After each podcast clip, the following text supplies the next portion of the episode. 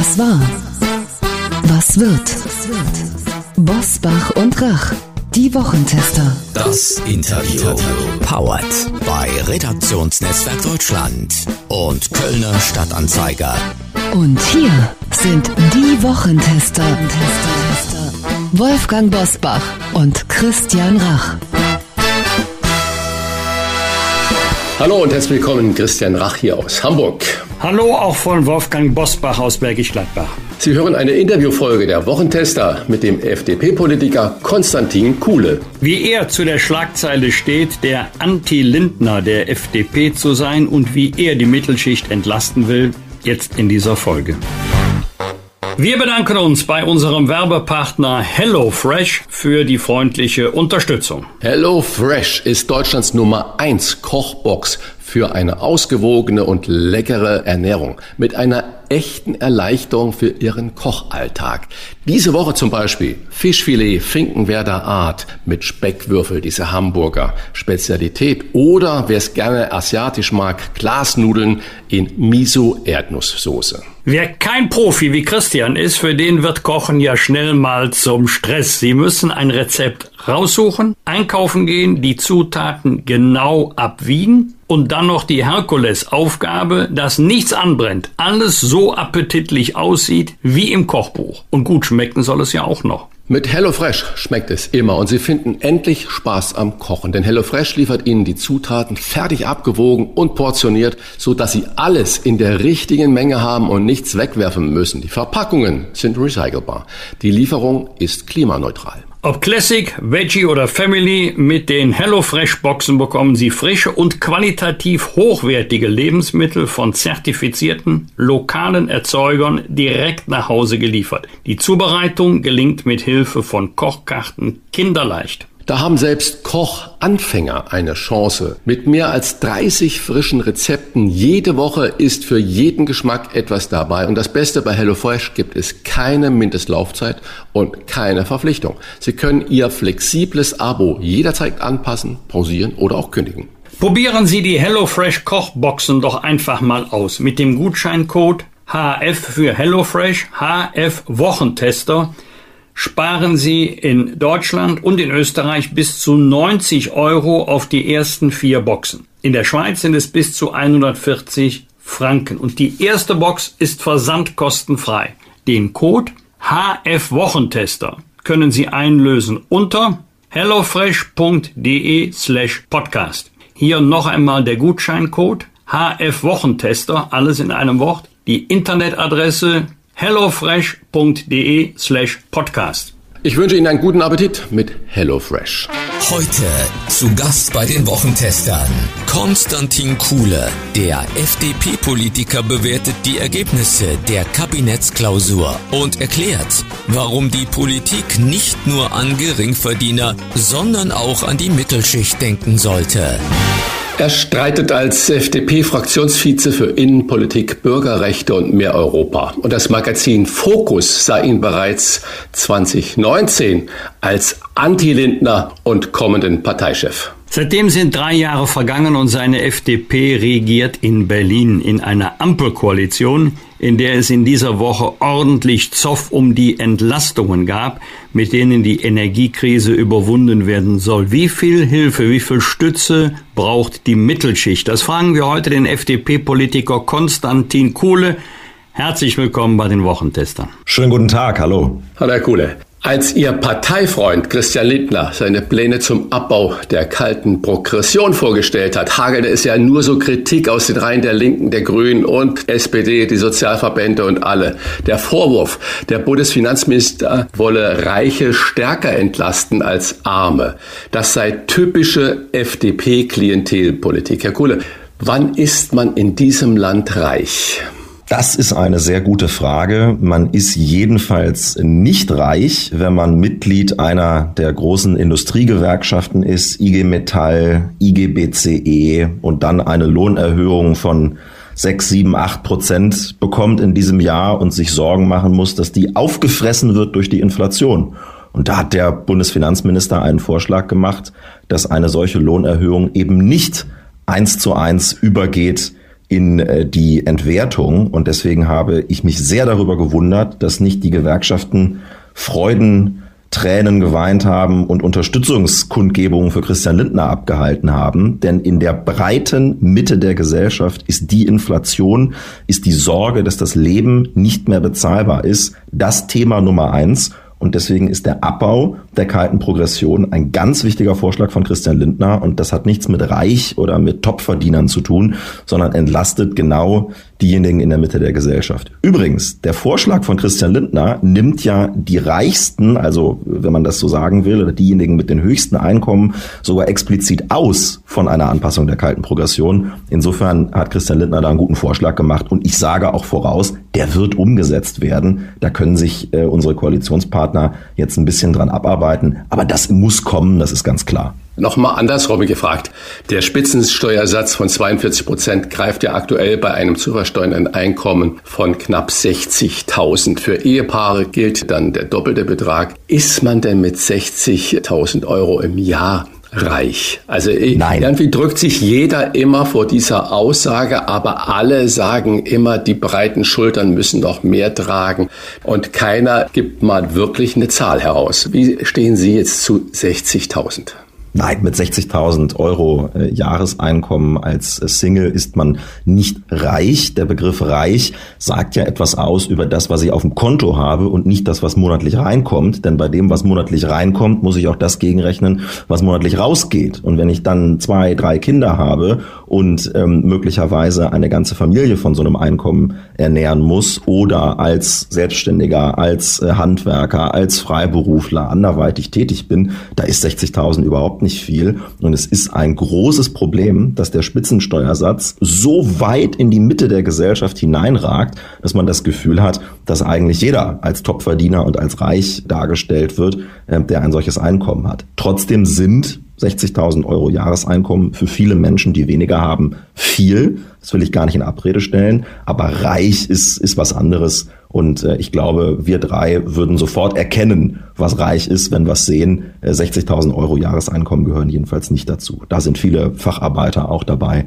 und äh, die haben eine Entlastung verdient, weil die sich jetzt zu Recht große Sorgen um die Bezahlbarkeit ihres Lebens machen. Bis zu 40 Milliarden Euro soll das nächste Entlastungspaket der Regierung enthalten, unter anderem durch steuerfreie Einmalzahlungen wie Inflationsprämien an Gering- und Mittelverdiener von 800 bis 1500 Euro monatlich ist die Rede. Bei welchem Jahresverdienst hört die Entlastung auf? Wann ist man nicht mehr Mittelverdiener? Da muss man sich die Vorschläge jetzt im Einzelnen anschauen. Man muss sich aber klar machen, äh, was für Pakete die Politik jetzt in den letzten Monaten schon geschnürt hat. Das ist ja das dritte Entlastungspaket.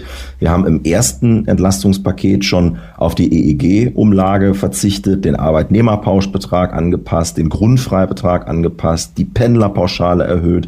Jetzt haben wir das zweite Entlastungspaket. Da werden im nächsten Monat die 300 Euro Energie äh, pauschaler äh, entlastet. Wenn jetzt nochmal 40 Milliarden dazukommen, dann erreicht das irgendwann auch eine Größenordnung, die die Leistungsfähigkeit des Staates übersteigt. Und deswegen ist ganz wichtig, sich klar zu machen, Entlastung ist wichtig, muss sein, muss kommen, aber der Staat kann nicht durch seine eigene Feuerkraft die gesamten Preissteigerungen, die im Bereich der Strom- und Energiekosten sich anbahnen, auffangen. Es muss sich auch am Strom- und Energiepreis etwas ändern, sonst können wir das nicht bezahlen. Eine Nachfrage dazu, Herr Kuhle. Müsste sich dann nicht auch die Energiepreisbildung ändern? Also wie ermitteln wir den Energiepreis an den Börsen? Denn wenn es jetzt beim Merit Order bleibt, dann bestimmt ja immer die teuerste Art der Herstellung äh, von Energie den Preis auch aller anderen Energieerzeugungsarten. Ja, die Preisbildung muss sich ändern. Der Preis kommt ja zustande durch ähm, regulatorische äh, Effekte, also durch äh, Fragen, die geregelt sind in deutscher und in europäischer Gesetzgebung, wie der eben von Ihnen beschriebene Merit-Order-Effekt. Der Preis kommt aber auch über Signale am Markt zustande. Und ein ganz wichtiges Signal am Energiemarkt wäre die Erhöhung des Angebots. Und dazu gehört, dass wir jetzt endlich mal in diesem Land über unseren Schatten springen und entscheiden, dass die drei verbliebenen Kernkraftwerke weiterlaufen. Auch da habe ich kein Verständnis, dass diese Entscheidung äh, nicht längst gefällt äh, worden ist. Die drei verbliebenen Kernkraftwerke müssen weiterlaufen. Außerdem müssen wir eine ganz andere Debatte darüber führen, wie wir mit heimischen Ressourcen ähm, äh, umgehen. Ich habe null Verständnis dafür, dass wir über eine Gasförderung und eine Gaslieferung aus Katar sprechen, aber wenn es um die Förderung von Gas in Deutschland geht, da sind wir uns zu fein für. So wird es nicht gehen. Die Preisbildung am Energiemarkt braucht ein Entlastungs-, ein Entspannungssignal. Und das geht nur über eine Erhöhung des Angebots und deswegen Kernenergie auf der einen Seite, aber auch die Nutzung heimischer Ressourcen. Nachfrage dazu. Äh, dann sind Sie also für Fracking und sonstige Gasgewinnung, zum Beispiel im Wattenmeer oder so? Ähm, wir haben eine Gasblase in der Nordsee, wo niederländische Unternehmen gerne eine Ausbeutung vornehmen wollen. Ich glaube, dass man das jetzt schnell auf den Weg bringen sollte. 2024 soll das losgehen. Der niedersächsische Landtag war bis zum Beginn des Angriffskriegs gegen die Ukraine immer dagegen, hat jetzt entschieden, dass es geht. Sollte man versuchen vorzuziehen und schneller zu machen. Schiefergasförderung gibt es ja bereits. Die Frage ist, weitet man das aus und in welchem Rahmen ist es vertretbar? Darüber müssen wir eine Debatte führen führen in Deutschland. Ich finde, wir können nicht Fracking-Gas, Schiefergas aus den USA und von anderswo äh, importieren und glauben, äh, wir hätten mit der äh, dreckigen Energiegewinnung in der Welt nichts zu tun. Auch hier müssen wir über unseren Schatten springen und darüber sprechen, was geht in Deutschland und wie können wir stärker unabhängig werden von Importen aus der ganzen Welt. Das ist eine Debatte, die man führen muss, ja. Ebenfalls eine Debatte, die man führen muss, ist natürlich die der sozialen Gerechtigkeit und die wird ja absolut äh, auf allen Ebenen immer wieder geführt. Viele Leistungsträger fragen sich dann dabei, wann werde ich denn endlich mal dafür belohnt, dass ich jeden Tag die Extrameile gehe? Denn auch ich habe zum Beispiel hohe Energiekosten, zahle mehr als drei Euro für die Butter im Supermarkt, weiß nicht, wo ich meine Mitarbeiter herbekommen soll, wenn es jetzt der kleine Selbstständige ist. Wann führt man diese diese Debatte? Leistungsgerechtigkeit. Die, die muss jetzt geführt werden und ich will das nochmal beschreiben. Wir haben ja ein System in Deutschland, in dem die Leistungen der Grundsicherung des Arbeitslosengeldes und, wie ich finde, zu Recht auch des Wohngeldes automatisch angepasst werden oder angepasst werden müssen an die Preissteigerung. Ist ja auch völlig klar, wenn man sehr wenig Geld hat zur Verfügung hat, davon im Monat leben muss, weil man äh, unverschuldet ja in eine Lage gekommen ist, in der man auf Solidarität der äh, Gesellschaft angewiesen ist, dann muss diese Solidaritätsleistung auch automatisch erhöht werden. Das wollen wir, das will auch die FDP. Höhere Grundsicherung, höheres Arbeitslosengeld, höheres Wohngeld, muss alles kommen.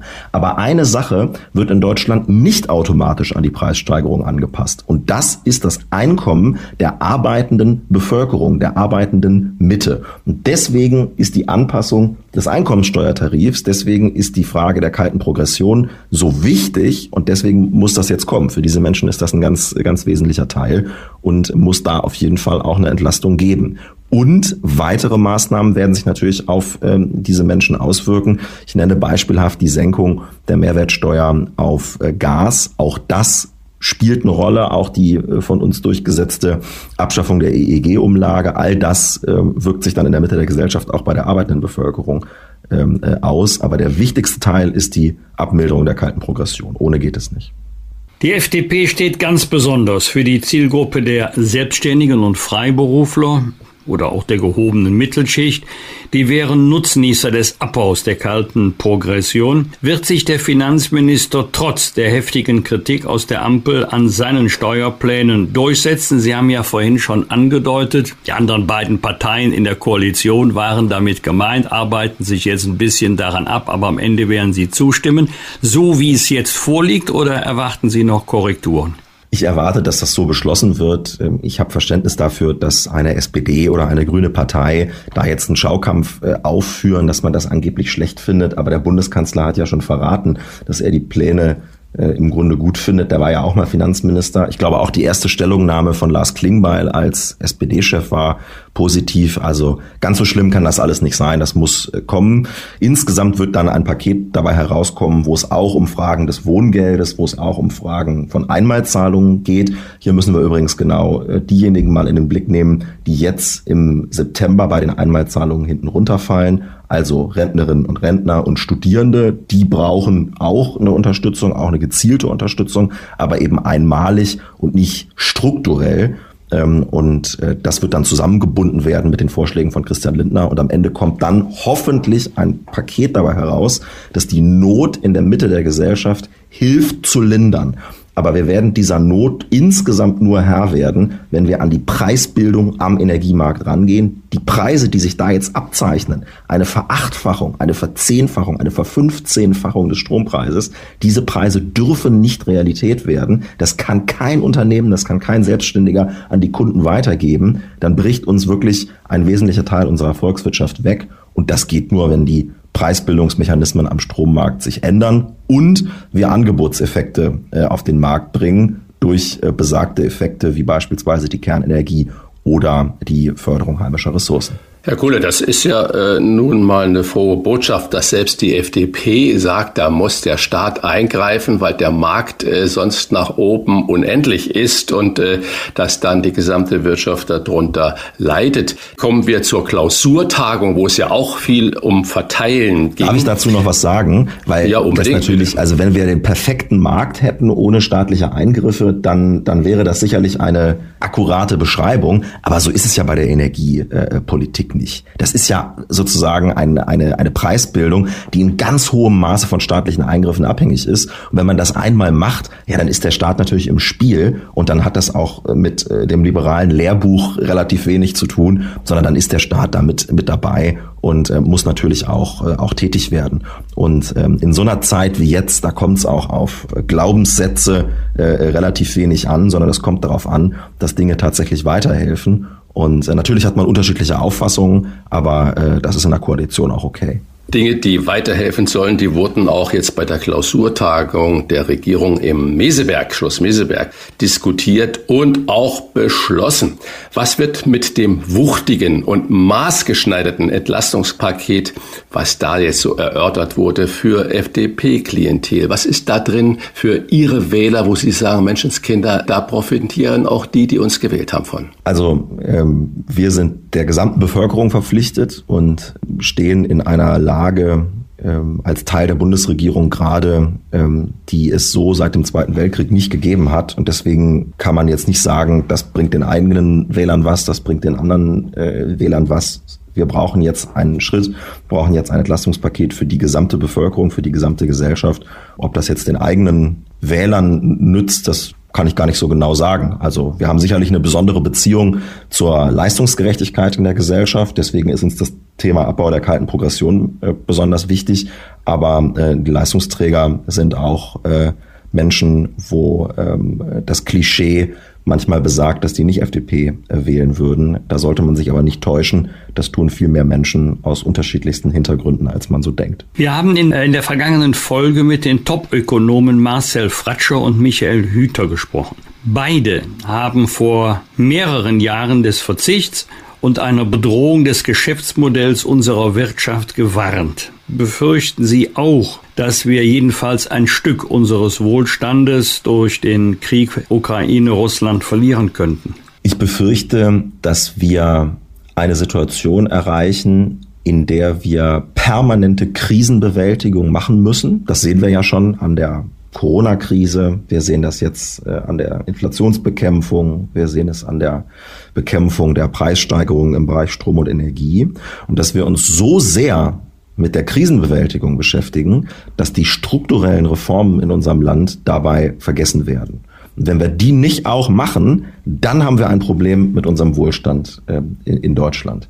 Ich will mal ein paar äh, Sachen nennen. Wir haben eine alternde Gesellschaft. Das ist schön, weil Menschen gesund immer älter werden können. Aber wir brauchen eine Anpassung des Rentensystems durch die Einführung von mehr Kapitaldeckung. Stichwort Aktienrente. Wenn wir das nicht hinkriegen, trotz Krise, dann haben wir ein Riesenproblem mit äh, unserem sozialen Sicherungssystem. Zweites Beispiel. Einwanderung. Ich brauche nur in der Gastronomie, am Flughafen, in ganz vielen Bereichen in der Pflege unterwegs sein. Wir haben einen Arbeitskräftemangel in Deutschland und den kriegen wir nur in den Griff mit einem echten Einwanderungsgesetz mit Punktesystem nach dem Vorbild erfolgreicher Einwanderungsländer. Wenn wir uns jetzt verzetteln und nur über Corona, Ukraine, Energiekrise sprechen, aber nicht über dieses wichtige Strukturthema, dann werden wir als Volkswirtschaft einen massiven Wohlstandsverlust hinnehmen müssen. Drittes Beispiel, Planungsbeschleunigung. Ich, ich habe das, ich bin in Niedersachsen, wo wir bei Landtagswahl haben, gerade viel unterwegs. Ich konnte das gar nicht glauben. Wir haben im Bundestag beschlossen, dass die LNG-Terminals beispielsweise in Wilhelmshaven jetzt schnell gebaut werden. Wenige Wochen später wird in einem stahlverarbeitenden Betrieb in Niedersachsen werden da schon die Manschetten für die Pfähle gefertigt, die da jetzt in den Schlamm gerammt werden. Dass das mal so schnell geht in Deutschland, wer hätte das gedacht? Wir sollten die LNG Bauten, die, die Terminalbauten als Vorbild nehmen für mehr Planungsbeschleunigung. Und meine Sorge ist, dass wir in der Gesellschaft so überhitzt, so aufgeregt sind, dass wir nur über die Krisen sprechen und nicht über den demografischen Wandel, nicht über unseren Arbeitskräftemangel, nicht über unsere Überbürokratisierung in allen Bereichen. Ähm, und das müssen wir in den Griff kriegen. Dann können wir auch als Gesellschaft, die diese großen Herausforderungen hat, gut in die Zukunft kommen und weiterhin in einem Land leben, das einen, äh, einen, einen Wohlstand auch für breite Teile der Gesellschaft garantieren kann. Aber wir müssen beides hinkriegen. Krisenbewältigung und Strukturreform. Wenn wir nur das erste machen, dann werden wir scheitern. Herr Kuhle, das, was Sie gerade über äh, die Arbeitswelt gesagt haben, über Einwanderungsgesetz gesagt haben und äh, das ja so ein bisschen, ich äh, sag mal in Anführungsstrichen, das haben Sie nicht gesagt, aber so ein bisschen Multikulti eigentlich beinhaltet, das sind ja alles richtige grüne Themen. Wenn ich jetzt die Meinungsumfragen, die im Moment überall natürlich aus dem Boden schießen sehe und da sieht die Mehrheit schwarz-grün als natürliche zukünftige Koalition. Was macht denn dann die FDP in der Kommunikation wirklich schlecht, dass sie so hinten runterfällt? Was passiert da gerade bei euch? Also Schwarz-Grün sehen ja manche als das Ende der Geschichte, den perfekten Zustand, in dem eine linke Partei und eine äh, Partei äh, beim der man sich manchmal fragt, wo sie eigentlich politisch äh, verortet ist, eine Koalition bilden und dann alle Probleme lösen.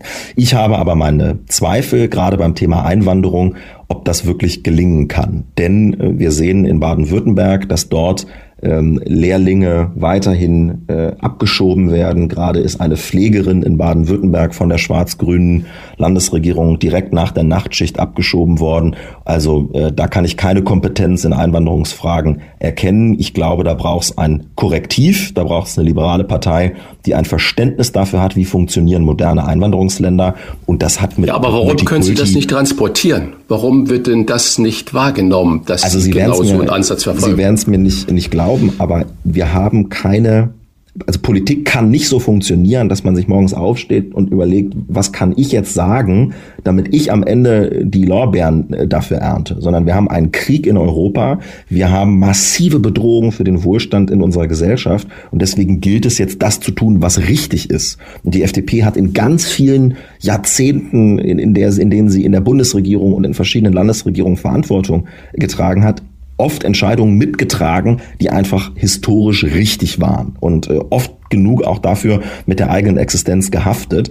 Und äh, wenn man in der FDP sein möchte, dann braucht man starke Nerven. Aber ich kann jetzt nicht auch noch gucken, also äh, die eigenen Umfragewerte, ähm, wie, wie kriege ich die jetzt auch noch nach oben? Wir müssen uns erstmal darum kümmern, dass die Strom- und Energiepreise nach unten gehen, dass wir Strukturreformen machen. Und wenn man das Richtige tut, dann werden es vielleicht auch Menschen honorieren. Aber es geht jetzt um unser Land und nicht um die FDP. SPD-Fraktionsvize Dirk Wiese hat in dieser Woche die, Zitat, filmreifen Auftritte und das schlechte Handwerk von Robert Habeck kritisiert. Haben Sie sich auch schon dabei ertappt zu glauben, Habeck könne übers Wasser gehen oder zumindest über das Wasser hinüber quatschen?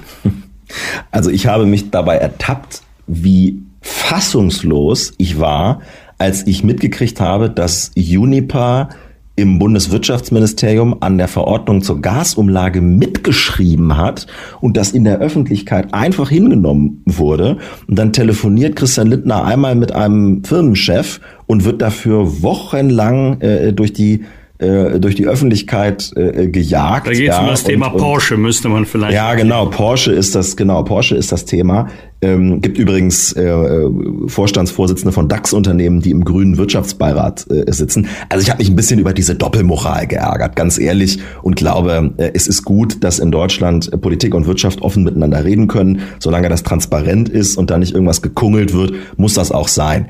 Ich glaube, dass ich will aber Robert Habeck nicht äh, nicht ähm, in einer Weise angehen, äh, die unlauter ist. Genau wie der Bundesfinanzminister trägt der Bundeswirtschaftsminister, der Bundeskanzler, tragen alle eine ganz wichtige Verantwortung jetzt. Ich glaube aber, dass Robert Habeck einer Sache nicht hinreichend auf den Grund geht. Und das hat mit ihm, aber auch mit unserer Außenministerin zu tun.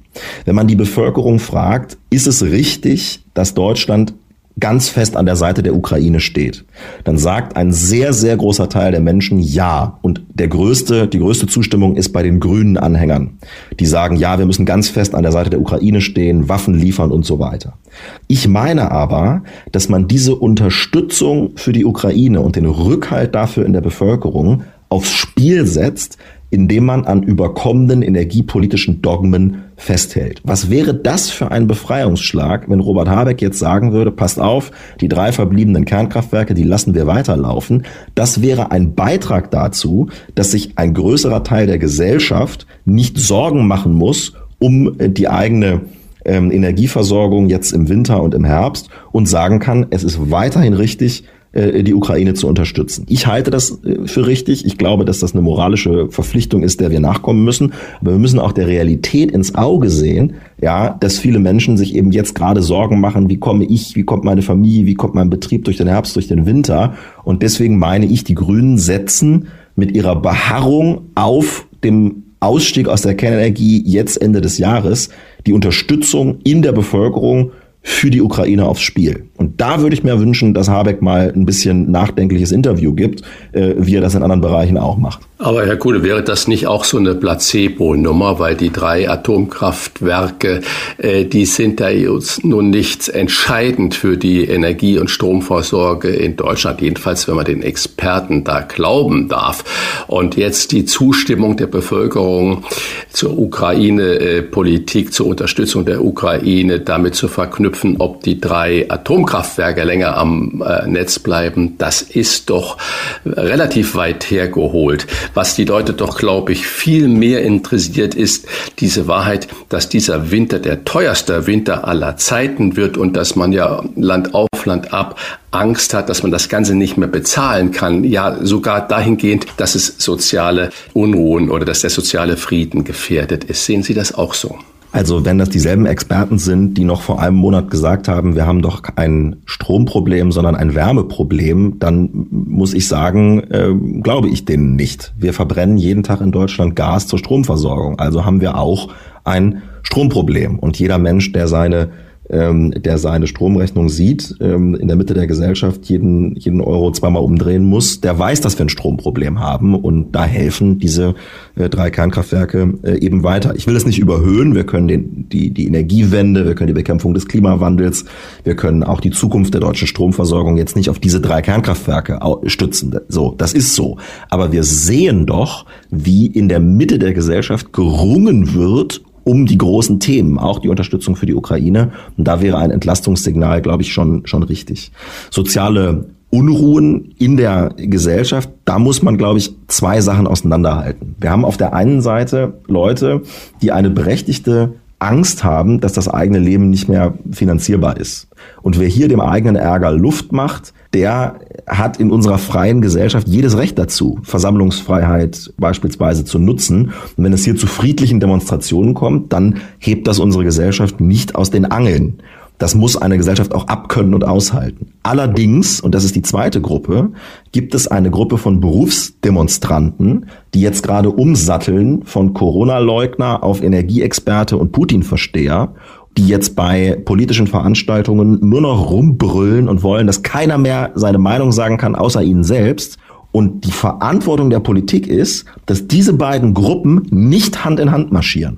Und dass nicht die zweite Gruppe, die der Berufsdemonstranten, Corona-Leugner, die jetzt auf Putin-Versteher äh, umsatteln, dass die plötzlich anfangen, die erste Gruppe zu radikalisieren und zu agitieren. Deswegen ist das Entlastungssignal so wichtig, aber deswegen ist auch wichtig, dass wir sagen, dass jemand für bezahlbaren Strom demonstriert in Deutschland, das ist kein Verfassungsproblem, das ist Ausdruck unserer freiheitlichen Verfassungsordnung. Die Diagnose, die Sie uns gerade gegeben haben, die würde ich in vollem Umfange unterschreiben. Nur die Frage ist, was kann oder könnte die Politik tun, was könnte Berlin tun, um zu verhindern, dass die beiden Gruppen Hand in Hand marschieren. Wäre ein eingangs erörtertes Entlastungspaket eine solche Maßnahme, die helfen könnte, das zu ja, verhindern? Ja, davon bin ich überzeugt, weil die Motivation vieler Menschen wirklich eine, eine ökonomische ist, die wir verstehen müssen. Ich glaube, da, da hilft es nicht, andere Motive äh, zu suchen. Für ganz viele Menschen ist es wirklich eine, eine ökonomische Frage des eigenen Überlebens und äh, der Existenz der eigenen Familie, des eigenen Betriebs und, und der eigenen Person. Und da kann ein solches Entlastungspaket sicherlich helfen, wenn Menschen jetzt ein Signal bekommen, dass sie sich in den nächsten kalten Monaten keine existenziellen Sorgen machen müssen, dann ähm, sinkt auch die Wahrscheinlichkeit für, für Unruhen in der Gesellschaft. Aber möglich ist natürlich, dass auch, dass auch demonstriert wird. Und das ist in einer freiheitlichen Gesellschaft auch äh, normal. Wir haben uns in der Corona-Zeit so ein bisschen angewöhnt, dass äh, jedes Risiko äh, vom Staat aufgefangen äh, wird. Und äh, genauso wie das nicht geht, kann auch sozusagen nicht jede gesellschaftliche Diskussion vorab vom Staat abgebunden und unterdrückt werden. Ja, Menschen machen sich ihre eigenen Gedanken, holen ihre eigenen Informationen ein und bilden sich eben eine Meinung. Und äh, das kann nicht staatlich vorab durch äh, noch so teure Maßnahmen in irgendeine Richtung gelenkt werden, sondern wir müssen auch unsere Bevölkerung jeden Tag wieder aufs Neue überzeugen, was richtig ist, was wichtig ist, denn die Bevölkerung ist in unserem Land der Souverän. Wir bedanken uns für diese Einordnung, für die klaren Worte bei dem FDP-Politiker Konstantin Kuhle. Herzlichen Dank, alles Gute, bleiben Sie gesund. Herr Bosbach, Herr Rach, das hat Spaß gemacht. Auf Wiedersehen. Danke, bis bald. Bis bald. Bosbach und Rach. Im Internet diewochentester.de das waren die Wochentester, das Interview mit Unterstützung vom Kölner Stadtanzeiger und dem Redaktionsnetzwerk Deutschland. Wenn Sie Kritik, Lob oder einfach nur eine Anregung für unseren Podcast haben, schreiben Sie uns auf unserer Internet- und auf unserer Facebook-Seite. Fragen gerne per Mail an kontakt@diewochentester.de und wenn Sie uns auf einer der Podcast-Plattformen abonnieren und liken, freuen wir uns ganz besonders. Und hören können Sie uns ab sofort auch über die neue RND-App und Smart Speaker wie Alexa einfach mal ausprobieren. Danke für Ihre Zeit. Die neue reguläre Folge hören Sie am Freitag um 7 Uhr. Was war? Was wird? Wolfgang Bosbach und Christian Rach sind die Wochentester. Ein Maßgenau Podcast. Powered bei Redaktionsnetzwerk Deutschland und Kölner Stadtanzeiger.